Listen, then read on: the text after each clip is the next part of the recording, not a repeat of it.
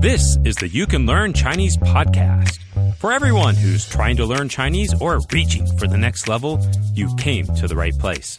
I am your host, Jared Turner, longtime resident of China, co founder of the Mandarin Companion Graded Reader Series, Chinese blogger, and is kid tested, mother approved. My co host is John Pasden, co founder of Mandarin Companion, founder of All Set Learning, the Chinese Grammar Wiki, Sinosplice.com, and pairs well with red wine. Why should you learn Chinese? Everyone has their own reasons, but you must have a reason. John and I discuss the importance of motivation in learning Chinese and talk about the different reasons that people have. On top of that, we'll give you tips on how to find your own motivation and discover new reasons to progress down your road to fluency. Guest interview is with Theresa Munford from England, who started learning Chinese over 40 years ago, right after the Cultural Revolution, and spent many years teaching Chinese. All this and more, let's get to it. Hey guys, I'm Jared Turner, Hey guys, I'm John Pasden. and this is the You Can Learn Chinese podcast. I think, right? Should be. All right, today we're podcast number 19. Before we get into our topic today, we have a review. All right, let's hear it. This review comes from Feng Qiuping, uh, and I assume he's a native English speaker because it's from the United States of America. He says this is informational and inspiration, five star rating. Love this podcast. At first, I was a little disappointed that it wasn't a Chinese learning podcast, but after learning, I really like that it isn't another Chinese learning podcast. It's a learn to learn Chinese podcast. I find the interviews with the people that have become proficient in the language really inspire me. If they can do it, then I can do it also. I would be remiss if I didn't give a huge shout out to the Mandarin Companion graded readers. I bought Mimi Huayuan when it first came out. I wait somewhat impatiently for each new book to come out. More level 2 and 3, please. Because of these books, my reading as well as my speaking, and because of the audio versions of the books, thank you very much. My listening has greatly improved. 感谢你们，加油! Hey, thanks a lot, Feng Qiuping. Thanks, man. And believe me, we are also very impatiently awaiting the new books. John, you want to give us a quick update on that? oh man, the, th- the thing about creating books, you know, and editing is like you're almost done. Like you get to ninety five percent, and like the last five percent takes so much longer. Then you get to ninety eight percent, and it slows down even more to like finish that last two percent. And then when you finally like push through to the finish line, there's still like one or two typos that you somehow missed after checking the text a million times. So uh, that's the exhausting nature of this kind of work. But um, the good news is that you know we're like 95% done with our final book. So it should take another six months then, right? No, no, we're I'm not going to give dates, but we're we're getting really close. Yeah, we, we are getting close. And as you can see, we just rolled out our third breakthrough level book. So we have two more on the breakthrough level that are coming out. And then we're going to be shifting focus to some other higher level books. So stay tuned. They are coming. So today, our topic that we're discussing why do people want to learn Mandarin? This was something that was brought up to us. It's like, well, let's talk a little bit today about some of the motivations. Like, why are you learning Mandarin? And if anyone who's been listening to this podcast for any length of time, you'll see that when I interview someone, I always lead out with this question and say, Hey, why did you start learning Chinese? What prompted that whole big decision of your life? And so after interviewing all these people, what's your sense that the answers tend to be all different, or is there a trend? Well, I think this conversation is going to end right where I'm going to start here, but I'm going to say that everyone has to have their own individual motivation, and everyone's motivation seems a little bit different. But you've got to have it because if you don't have it, you'll never progress towards any level of proficiency or fluency. Yeah, and it's interesting what kind of motivations work and, and what don't. Like about 10 years ago, there was a big spike in the amount of people learning Chinese, and it became like this big hot thing. Like, oh, Chinese language of the future. You got to learn it. And then you see all these new products flooding into the market. And the Confucius Institute, very active in the United States promoting Chinese. But because it's hot and because maybe you'll need it in the future, is usually not a good enough motivator for most people. So the result was a lot of people started, but not many people followed through with it. But um, the good news is, if you look at the overall trend, even compensating for that spike, it, it is going up because Chinese is getting more and more important in the world, and not because maybe it'll be useful for the job, but because more and more people are coming into contact with Chinese and Chinese people. more and more people are feeling a new motivation to get started. And I think it might be good to share a little bit of my story because we've touched on it a little bit, John. And I, we covered your story, I think it was on the third podcast. Was that right? uh, yeah. And don't even know. Okay, if you want to know John's like story about how he started learning Chinese, you can look at the second or third episode. I've done so many podcasts and told so many stories. I have no idea what I've said. we need someone to catalog that for us, right? We're going to be a broken record here. Yeah. Well, anyway, my story was is that I hadn't learned any Chinese at all. China was never even on my map, not even in, in, my wildest dreams. 2009, I was finishing a graduate degree at Purdue University. Shout out to Purdue, go Boilermakers. And I had a couple job offers. Uh, it was a tough economy at the time, but my wife and I, we just really, it's it sounds crazy to tell the story now, but we just really felt like you know maybe we wanted to move abroad and the job offers i had had no path anywhere overseas and it's kind of funny when i go back and think about this i wasn't even thinking about learning another language i was thinking about hey it'd be cool to go live overseas so we just kind of said hey it's kind of now or never so i just burned the ships and took a little time but i just moved to china i moved to shanghai i'd had no job or anything i just moved there before i went though I remember thinking, yeah, I'm going to learn Chinese. And I thought, like, oh, it'll take me about a year. I'll learn Chinese. And I didn't get so serious about it. And it was one night I had a dream, and it was just like, I know this guy in my dream was like, you know, are, are, you studying Chinese? And I'm like, no. And he's like, well, you better. And I'm like, oh, I guess. So I started, I got some, you know, a program, you know, it was like some CDs. It was kind of this multimedia program where I was learning Rosetta Chinese. Stone. No, it wasn't Rosetta Stone. I, I think it was Fluenz. That's what it was. Ah, Fluenz. Okay. So I got this uh, program and I started learning Chinese a little bit.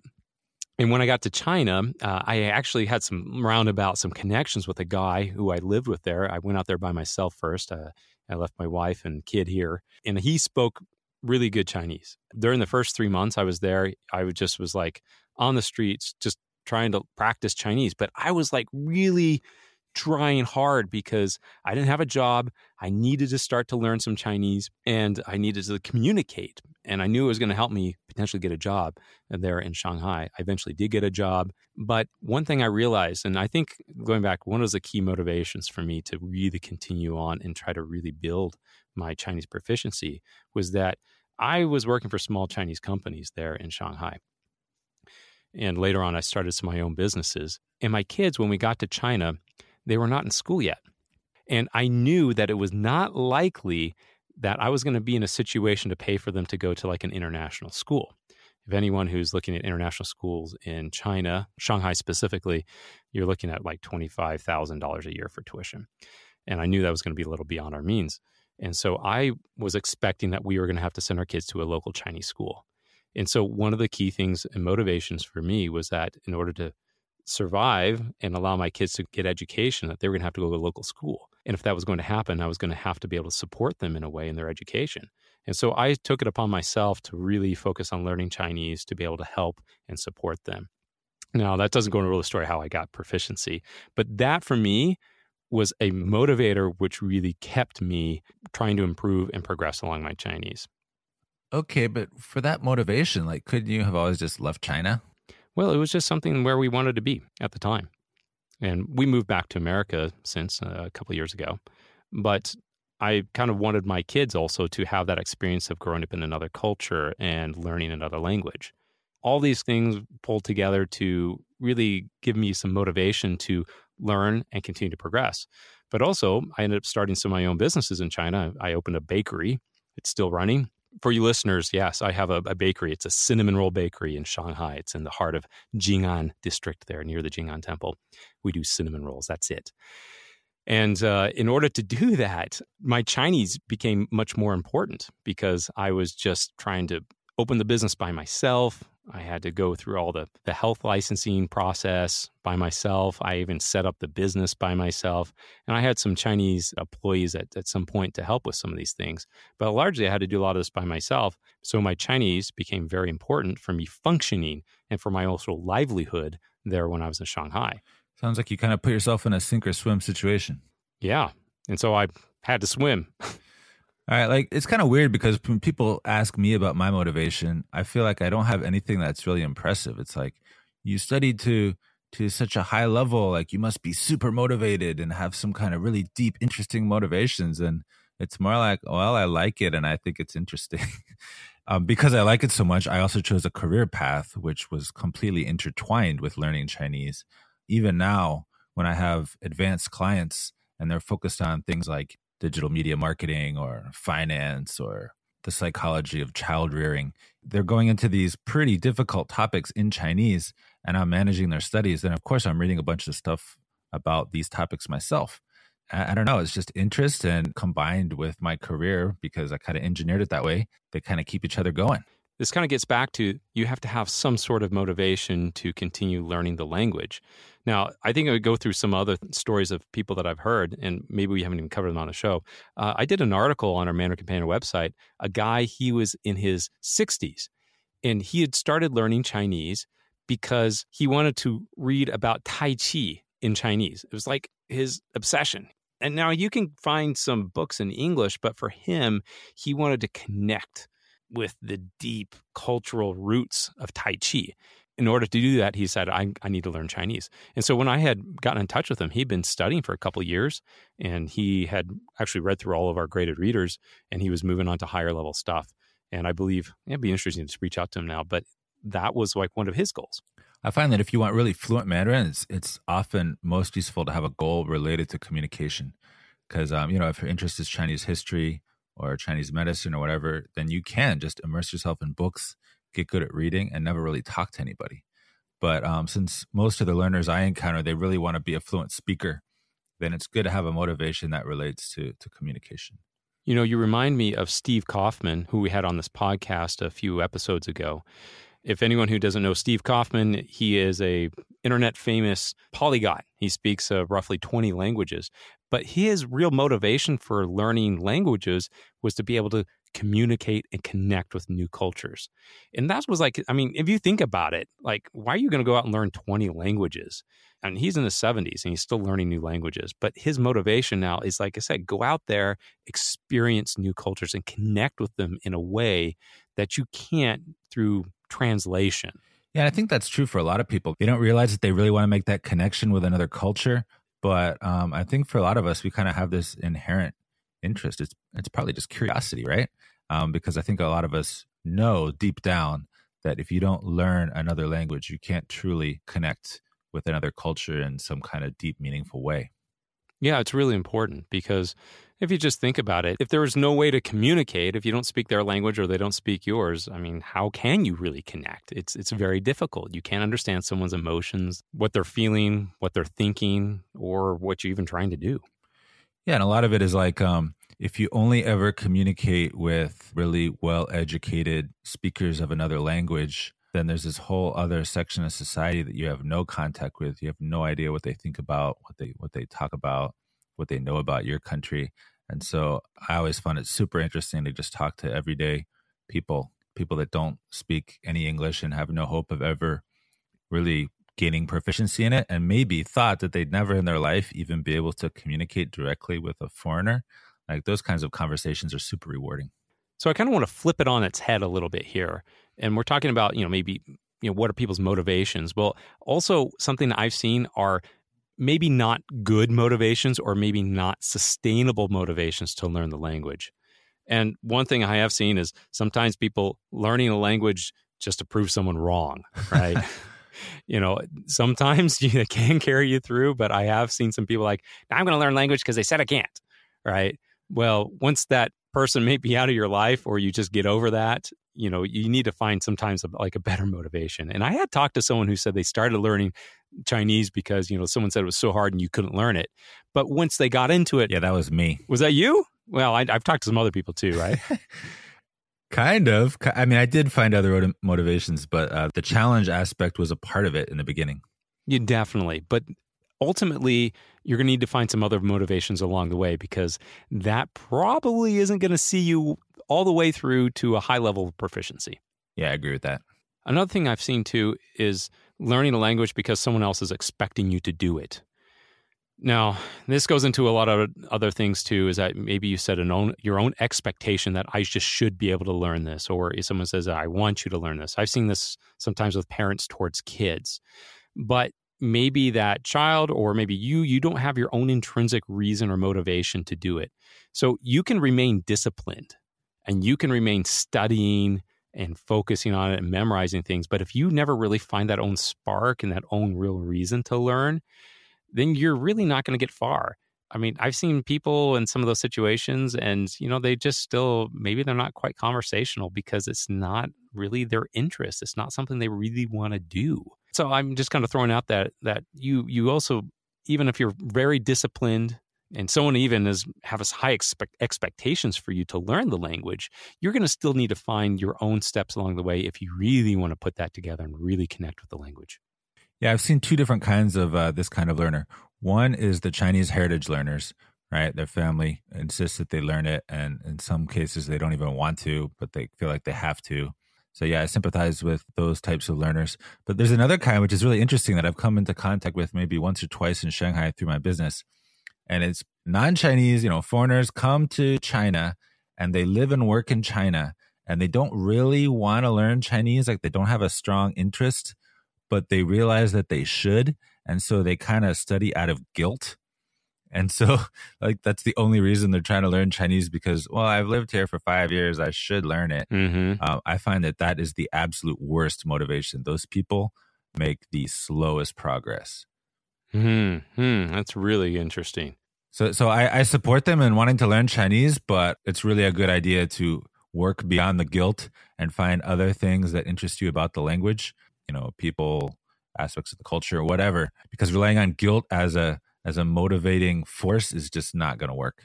So john let's talk about how to find your purpose how to find your reason and your motivation to learn chinese well remember that a lot of my experience is working with uh, learners here in shanghai and so it's a different situation because they're in china and they can actually go out and use it so what we always do with our personalized curricula here in Shanghai is we find something that they can learn, which ideally immediately after their lesson they can go and use. So you don't study something that you're not going to use, and you do study stuff that you're going to use immediately. Um, you focus on high frequency language. And even if it's not the most exciting thing, if it's something that you know you can immediately use and see the results, that is super motivating. And uh, by the same token, I've found that some people they come all the way to Shanghai, they're super pumped about learning Chinese, and they they just go to some random school, sign up for a Chinese course. Everything seems fine, and they find that after you know two or three months, their motivation is really lagging, and and and they blame themselves. They're like, why don't I actually want to learn Chinese anymore? Like I remember I used to want to, but now there must be something wrong with me because I'm losing interest. Even though they're blaming themselves, if you just look at their textbook and you'll see that it's a horrible, horrible textbook. You know, chapter one, going to the post office, you know, which nobody uses um, stuff like that. And it's just a bunch of useless, outdated stuff. And they're just spending hours every day learning this stuff. And they're not learning the stuff that they could actually use in their daily lives, which they would enjoy using and they would benefit from. Like that is a motivation killer. So you have good motivations and then you have ways of killing your motivations that you really need to avoid. You point out something very important here. You know, this is we talk about comprehensible input and making sure you like you're reading at the right level you know and there's kind of three stages of reading you know there's extensive reading intensive reading then reading pain. Things that can kill that motivation you get in that reading pain category where you're reading below 90% comprehension. Oh man. And i've seen this on sometimes polyglot reddit threads people saying oh i'm going to start learning chinese and they have like you know some classical chinese book in the dictionary. I'm like oh my gosh you're not going to get very far. Because that stuff that'll that'll beat you down and if you guys have listened to a lot of interviews that we've done here, you know, sometimes people are talking about how they went through really difficult times learning Chinese or they had a very difficult teacher or professor. And I'm like, well, how did you get through that? You know, and sometimes people got through it just by sheer will. But you got to remember for any one person who got through that just by sheer will, there's probably 10 others that just ditched out, you know, and, and decided, I, yeah. I, this is too much. I'm not going to, I'm not going to go through that. Totally true. And, and so motivation is actually something that can be cultivated. And I think that's often forgotten. It's like, do you have the motivation or not? If you don't, you're going to fail. Um, it's not that simple. So sometimes you find an initial motivation, something as stupid as you say, I can't do it. Well, I'll show you. But if you can find other motivations and then cultivate them or bridge to new motivations, it can be really effective. So, what do I mean by cultivating motivations? if uh, maybe realistically speaking, you need Chinese for your future career and you can't use it at all until it's advanced, it's pretty hard to just commit to years and years of study to eventually get fluent enough to use it for your job, right? So then you have to find the aspects of the language that you're actually interested in that can start working your way up in fluency and proficiency. To, to give an example, I have a client, he works in finance. For a long time, his Chinese was too low to have any kinds of conversations in the office better than, you know, ni hao. So rather than just working for years at finance, he, he would find stuff that he was interested in. And it turned out he was really interested in certain uh, Chinese TV programs. And so he'd focus on that, knowing that it wasn't directly applicable to his work, but he was making overall progress. And once he got to a certain point, it was much easier to start plugging in uh, work related vocabulary and then making the relevant progress towards his career. So I think what you're talking about there is, is, is maintaining that motivation and finding that motivation to continue on. But I think what it is is what you're pointing out is that we need to have little wins along the way. And John, this is something I feel like you know, I'm not sitting here trying to plug Mandarin Companion on this on this segment here, but you know, we try to create books that are easy for people to read. And I can't count the number of emails and comments we have from people that like, oh, I read this book and it just I never thought I could do it. And that just came a huge motivation to continue to learn the Chinese. You know, that's a breakthrough moment for a lot of people. And so if you are kind of at that level, you know, you're ready like 150, 300 character level, you know, you try reading one of those graded readers. It doesn't have to be ours. Try another one too you know that can be some significant motivation to continue on but you know it's sometimes it's that you know you finally connect with someone in the language.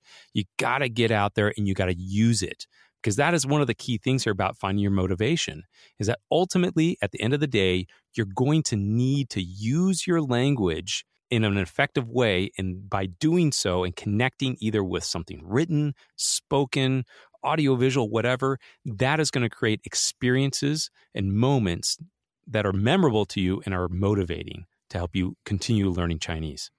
Right. And it's not just about wins, but also about rewards. Like if you're if you're on a course of study where all you ever get is feedback about what mistakes you're making, then uh, yeah, you can make progress, but it's super demotivating. And just like someone who's on a on a diet uh, occasionally lets themselves have a little dessert or a cheat day or something, you need to give yourself something in Chinese which you legitimately enjoy the cleverest way to do it is to find some way that it's somehow related to your main goal. But even if it isn't, a Chinese girlfriend. That's the number one joke. It always says he like in China, like you know how to learn Chinese, get a Chinese girlfriend. That was never an option for me because I was already married in China. But you, John, worked out pretty well. Well, actually, my future wife was willing to date me in the first place because I already spoke Chinese because she didn't want to have to like speak English. I, well, it didn't hurt. Yeah, it didn't hurt. So, as I was saying, probably the cleverest way to do it is to reward yourself with things that you really find interesting that is somehow also related to your your ultimate goal but even if it's not it's better to do something which you enjoy that's in chinese and keeps you going than just burning out and quitting so like uh, you know if your goal is to be able to talk about finance in chinese but you really enjoy reading level two journey to the center of the earth by mandarin companion then you know there's there's nothing wrong with that. Nothing wrong at all. So the point is, guys, find your motivation and keep finding new things that will motivate you. Find little rewards along the way. Those things are going to help you continue to learn the language and advance to higher levels of proficiency. So get out there and do it. You can do it. You can do it, guys. There's no one answer. It's a very personal thing, but it's definitely possible. Okay, John, before I was said we weren't here to like plug our books, but this segment right now, we are ready to plug our books. Okay. So our sponsor today is Mandarin Companion. Yay. And we are going to plug a book. Our book that we're going to plug is the one we just released last week. It is In Search of Huama, and it's a new breakthrough level book. The book is written using only 150 basic characters. And John, I, we talked about it last podcast, but I'm telling you, man, so far, this is my favorite story. Really? yeah, I like it. It's it's just it's cute. It's funny. It's light. It's you know, but there's there's the one twist ending. Uh, I I shouldn't say. There's no twist. No twist. Well, I mean, there there's a slight twist. no, but there's the no. one character in the book that bleeds over into the 60 year dream. So you know, you guys can read it. And if you think about that one character between this book and that book, I mean, he does something really bad in the 60 year dream. I mean, if you kind of know what he does there, so anyway but I, I, really like the story though I, it's it's great story it's a lot of fun And one thing that's interesting about it is that it's uh, it's not really a genre that we've done with any other book. I wouldn't call it fantasy exactly. It's more like uh, magical realism. I think that's a nice little fantastic, nice little change of pace. Definitely, I like it. So get out there and get it. All right. Okay, now we have rants and raves. John, what do you have for us today? A rant or a rave? I have a rave, but it's kind of a weird one because uh, it's related to something I just wrote about on my blog. So if you've been to China, you know, mainland China, you walk around in neighborhoods, you see all this like propaganda, like posters and these red banners and, you know, stuff on the walls. And it's kind of interesting. Sometimes it's about like communist values or how to be a harmonious society and all this stuff. And it seems kind of like um little bit, I don't know, overly idealistic and fairly harmless, but probably ineffective propaganda. But um, as of, I guess, this month, September 2019, everything has switched over to recycling and separation of garbage. So, like, uh, the propaganda machine is in full force, actually doing something useful for once, I feel, like trying to get everyone in Shanghai. Uh, and I know it's happening in other parts of China, but I'm not sure how far along it is. Um, trying to get everyone in Shanghai to, you know, properly separate their garbage and recycle.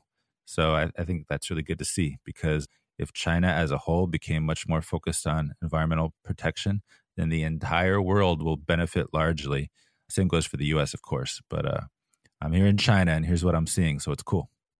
That's great. You know, it's interesting you bring that up because our interview today with Theresa Munford, she talks about her time when she was back in China around just after the Cultural Revolution, after Mao died, and seeing all these propaganda posters, and she like learned to read all that stuff, and and so hey, we're going to hear a little bit about that in our interview today. Well, also, if you guys want to see the examples that I'm talking about, they're on my blog on uh, Sinosplice. If you can give them a link, Jared. Okay, we'll do. We'll include that in the show notes. Okay, I have a rant. Oh no. Oh yes. This is kind of a bit of a rant, but I gotta give these guys a little credit. I just think it's kind of funny. On one of the subreddits that I check out a lot, there's a learn Mandarin, learn Chinese, things like that. There's these videos that keep getting posted.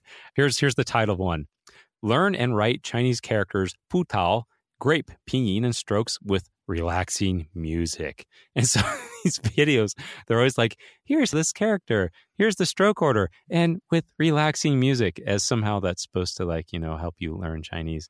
I think it's a bit of my rant because it's like they're teaching like these characters that aren't that common. It's like kind of common to them if you're living in China and you go out, you know, Putao, you're going to get some grapes at the fruit stand but it's not like you even need to know the characters because you can just see them, right?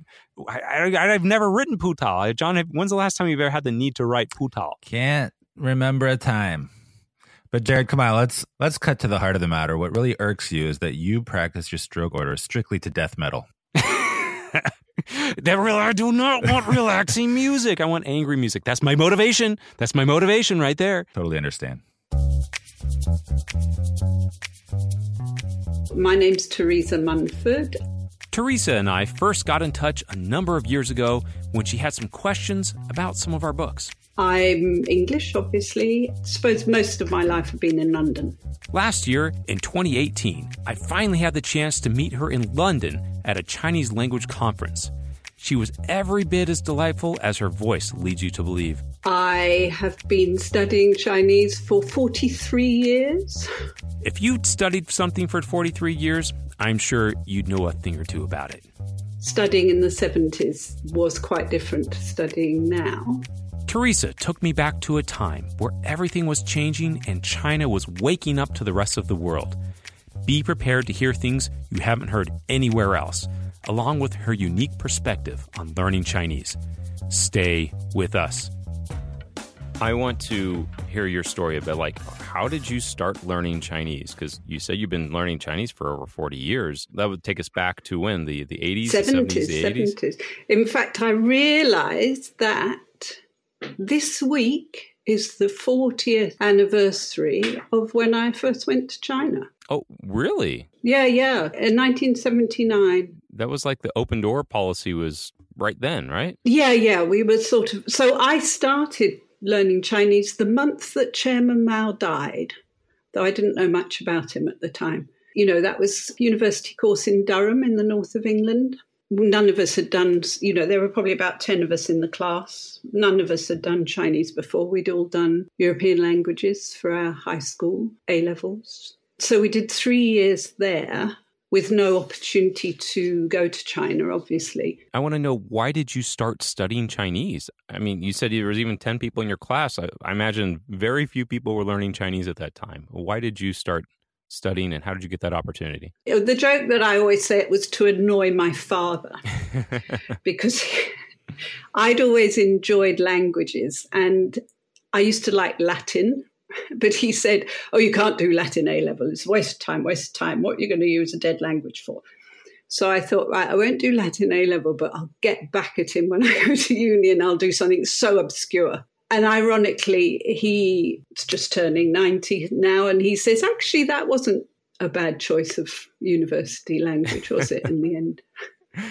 I, and also, I think my generation, we were a bit um, embarrassingly swept away by the Cultural Revolution. How so? It's a terrible thing to say. Well, you know, we were all young and we were, you know, there wasn't really much media, but you read about the young people of China overthrowing the old and everything. And um, it was before the truth came to out about it. I was, we were all, I think we were all quite embarrassed when we got to China, and our teachers told us what was really going on. So we were a little bit culture revolution babies. So we weren't being attracted by, you know, um, it wasn't dragons and lanterns. It was Chairman Mao. Hmm. So you know, a lot of stuff about what was going on in China was quite interesting to my generation. Mm-hmm yeah, so I think that was what did it, and also just this, you know, strange place that mm-hmm.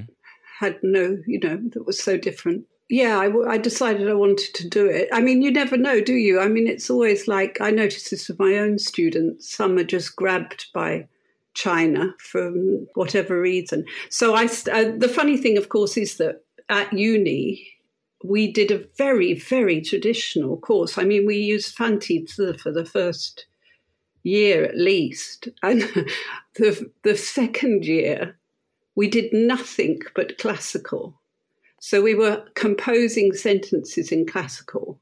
Oh, really? The irony being, I loved it. I loved. I was probably the sort of Latin in me, but it meant we had a very, very bookish education in it. Describe what was that like for you? He says kind of a bookish education. So, what? How were they trying to teach it to you back where you were at the time? Uh, very, very traditionally. If I said that I don't think I met a native speaker in three years, no, I tell a lie. One, we had one lady who came who was a native speaker. Because you've got to remember, in those days, the Chinese speaking community in England were all Cantonese. You know, so although there were a lot of Chinese living in England, they were Hong Kongers. Oh, okay. So you just, you know, and China itself was so closed we probably maybe had one delegation come from the embassy to the uni, but you just didn't encounter spoken Mandarin. And our teachers were all non native speakers. Yeah, I was thinking about this. They were also the in between generation. Some of their teachers had been missionaries in China. Oh, really?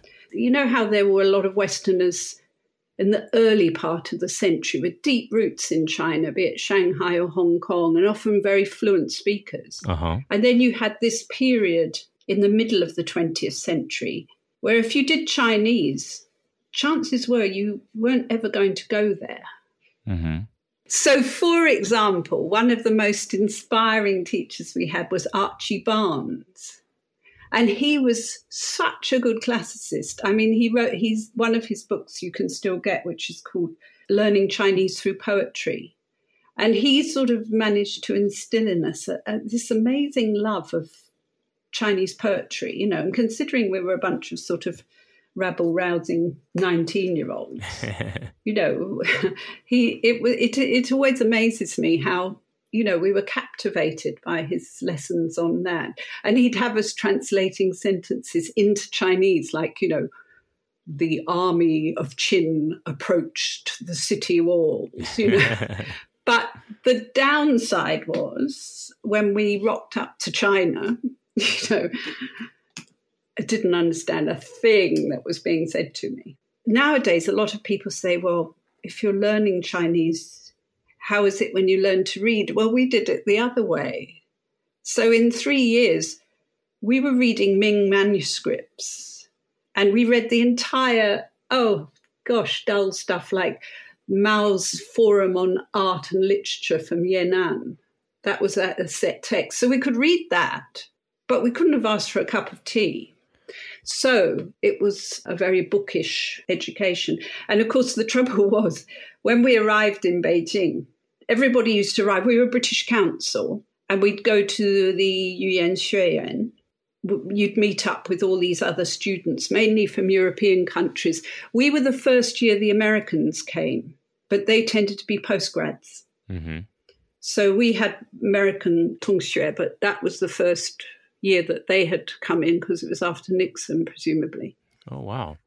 We would arrive and we did a, um, about a month in Beijing, and everybody was desperate to be fun paid down to universities because the uh, institute was, you know, very it, well. There were too many foreigners in the institute, basically. So they would do an exam to see if your level was high enough to go to a university, and of course, the exam was all written. Oh, really? so, so it was easy for me, but they didn't realise that I couldn't actually understand what anything was being said. Hmm. So I passed the exam. I was really delighted because then I was sent down to Nanjing. But as soon as I got there, I found myself surrounded by other foreign students who had much more practical educations. So they were you know, very much more fluent. You know how what it's like if you're learning a language and you're with people who speak it better than you, and you let them do all the talking. Mm-hmm. So I had to sort of consciously travel by myself to make sure that I was actually using it. What did you do at that time then to kind of help your spoken Chinese improve? And, and what what are some of the things you did? I don't think I did enough actually, because it was my comfort zone. I opted to do classical Chinese. Oh. So my tingli must have been okay because I was obviously sitting in classes and knowing what was going on. But I was, you know, my comfort zone was sitting with the um, textbooks, doing more of the old stuff. Also, you've got to remember that actually in those days it was very hard to have a social life in China with Chinese people of our age group. Why was that? Well, people were still a bit nervous you know, if you think about it, only a few years before, if you'd had foreign friends, you would have been politically suspect. Mm. Also, you weren't allowed into people's houses. You know, it would. I didn't step into one Chinese person's house in a year oh. because it just wouldn't have been allowed. We did hang out with Chinese students, but not that much because there was such a big gap between our life experiences. You know, I very, I very much envy people going to China now because, you know, you can talk about shared music tastes. There's so many things that young people share globally, but it just wasn't there. And it could be very isolating. So, what sort of interaction did you have with other Chinese students of your age or of any age, really? Um, we had Chinese roommates, which was good. But they were very, very shy of us. And the age gap was huge. So we were sort of 21, growing up in the West, you know, the sort of old hippie generation. And our roommates, who were, say, 20 year old Chinese, had lived very, very sheltered lives. It was it was just the last year of the worker peasant soldier students, which was good in a way because there were more minorities. We knew a lot of Uyghurs. That sounds like you encountered almost like a very different world to what you had ever experienced up to that point. Oh yes, yeah. I mean, if you think about how little global travel people did in those days. I mean, I'd been to Spain. I certainly hadn't been to Asia. It was hugely, hugely different. I mean, hugely exciting. I mean, I adored my time there and really loved it. And the the best th- the best way to speak Chinese was to travel, because that was when people opened up to you. we went out to Xinjiang and we were, you know, up to Xi'an. I even went up to Yan'an and places, and you just sit on trains and chat and chat. Well, that was really the time when you just got to use your Chinese. Interestingly, somebody said that the big difference now is that people sit on trains and they've got their tablets or their iPhones and nobody talks. Yeah. Whereas, you know, you'd sit there and you'd have a bag of um, snacks or something and a packet of Great Goose Pagoda cigarettes, and you'd you'd be exchanging cigarettes and chatting, and you know it was it was really uh, really the way to chat.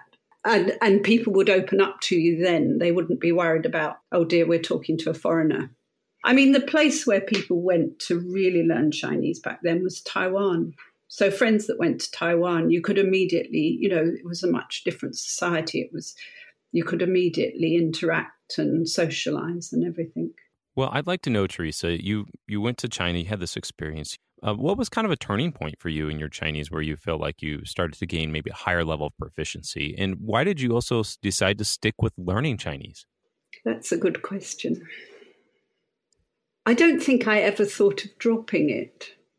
I was I was really interested in the history. So while I was in Nanjing, I applied to do postgrad work, and I got a grant to study uh, a, a PhD in Australia because Australia then was positioning itself as part of Asia. So it was being quite generous in scholarships for Chinese studies. So I went back to the UK for a bit and suddenly got this offer to go to the Australian National University. So I did four years there as a graduate student with a long trip to China in the middle. I was I, you know, the um, joke about the world's most useless PhDs. I think mine ranks amongst that. Um, it was on 10th century BC burial practices. I had, in my naivety, I had gone thinking that I would discuss because if I don't know if you ever remember the old Marxist form of Chinese history, you know, the stages. Did you ever encounter no, that? I, I haven't. I Tell me about that. It, I mean, it was so standard. It was just basically it goes from matriarchy to patriarchy and all this. So I was convinced that you know I could find a matriarchy. Uh huh. it was the seventies, you know. Yes, yes. So I, w- I was fascinated by what you could find out using the very early script. The big thing throughout that part of my learning Chinese was the lack of technology if you can imagine learning to read Chinese in the 70s, we had the Mathews Dictionary, which was uh, an old missionary dictionary. Fantizi, of course. You know, my copy, the spine is just broken to bits. I shall never part with it. But you, you literally every word had to look up by looking up the radical and counting the strokes. And then once you'd found it in the traditional characters, you then had your little notebook with the trans- simplified. And then they brought out what we called the Green Dictionary just the year I went to Nanjing, which was a proper modern Chinese dictionary. It was just so exciting. It actually had the simplified characters and it had a pinyin index. So we didn't have to look at. We, didn't, we even had um, charts with all the different romanizations. So you'd see a word in one book you'd have to find out what romanization system they were using and then look it across to find out what it might be in pinyin. So everything took a lot longer. Anyway, uh, thinking about the early characters nowadays, you can take a character and go on a website and it'll show you every occurrence of that character in the bronzes and the oracle bones. You know, and there just wasn't that there. So I floundered around for a while and then realized that what was quite interesting was the way that anthropology was being adapted to archaeology. So the you know looking for seeing if you could spot kinship patterns with burial practices and all that. So I kind of applied that, but it's not one of those PhDs that have moved the frontiers of knowledge further than a few inches. But it was fun and it gave me four really good years in Australia and a trip to China, and it improved my Chinese, of course. The dark secret for about three or four years while I was teaching it was I still couldn't distinguish the tones. And I literally had Oh, really? I had to sit because where was the technology to practice? Mm, mm. You know, you just couldn't. So I used to sit on my commute to um, the school with ChinesePod on my iPod because by then I had one late mid late two thousands, and just listen and write down what the term was. And on and on and on. And and suddenly it was like a light going on my head. And I heard the tones for the first time, which was very good actually as a teacher, because I used to say to my students, especially in a class of students learning Chinese, half of them would say, ah, tones, I can hear them. And half would have exactly my reaction, which was to go, I just don't hear it. And I would be able to say to them, look, that light will go on in your head. Everybody takes a different pace. I'm I can't sing, so I always think it's probably linked to that kind of the way you hear things. So it was only when I had technology that I could hack away at those things like tones.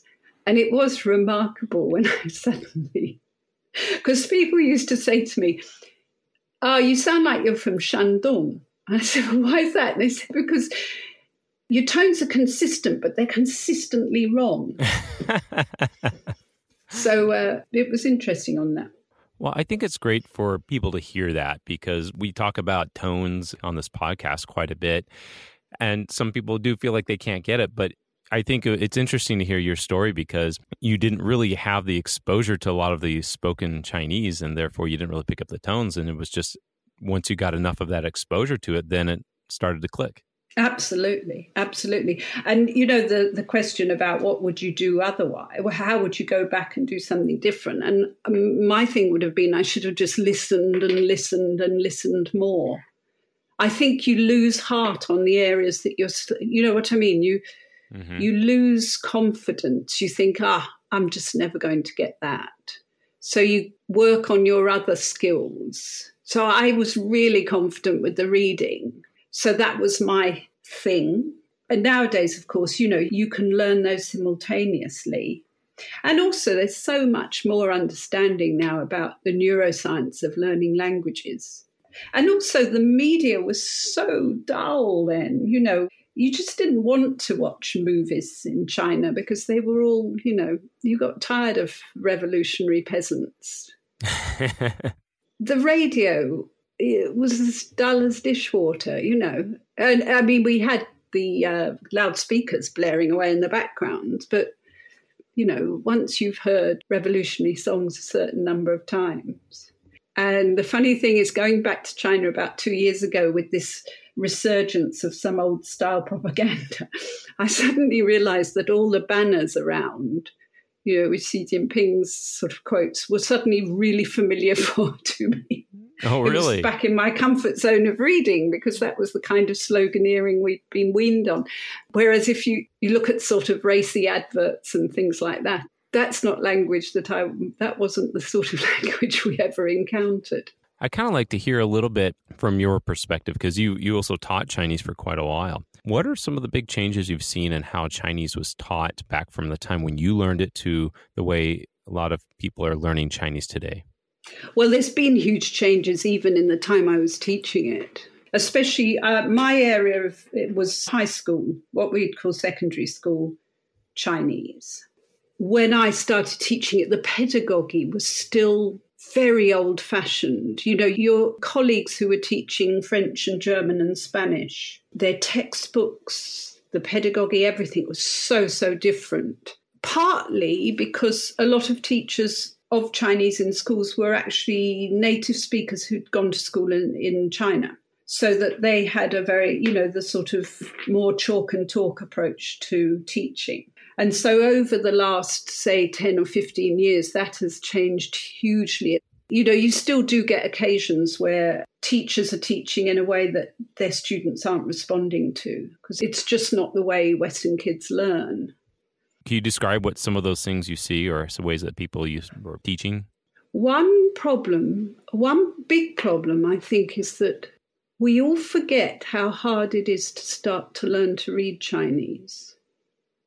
I did a lot of work on teaching dyslexics Chinese. I was quite interested in that because I had some dyslexic students. And people used to say, oh, no, dyslexic's fine reading Chinese because it's all pictures. And I'm thinking, yeah, it doesn't sound right to me. um, and so I did some stuff on that. It was really interesting because it got me reading about the neuroscience of reading. I don't know if you're familiar, there's a fabulous book, it's an American academic um, Maryanne Wolf called Proust and the Squid.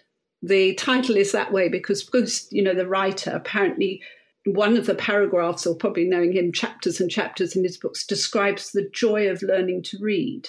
And the squid, because apparently when they first did neuroscience, the squid has one neuron or something. But it talks about the science of reading and how reading is not a natural human activity. Mm you know, it's actually, you're making these new neural pathways. Mm-hmm. You're connecting the semantic with the phonic, with the sight. So there's lots more going on in the brain. And it's no wonder, you know, that they, it took the human race thousands and thousands of years to go from the first marks on a Babylonian tablet or on an oracle bone to kind of reading, Greek mm. writing, early Chinese. And so your brain is doing that when you're learning to read.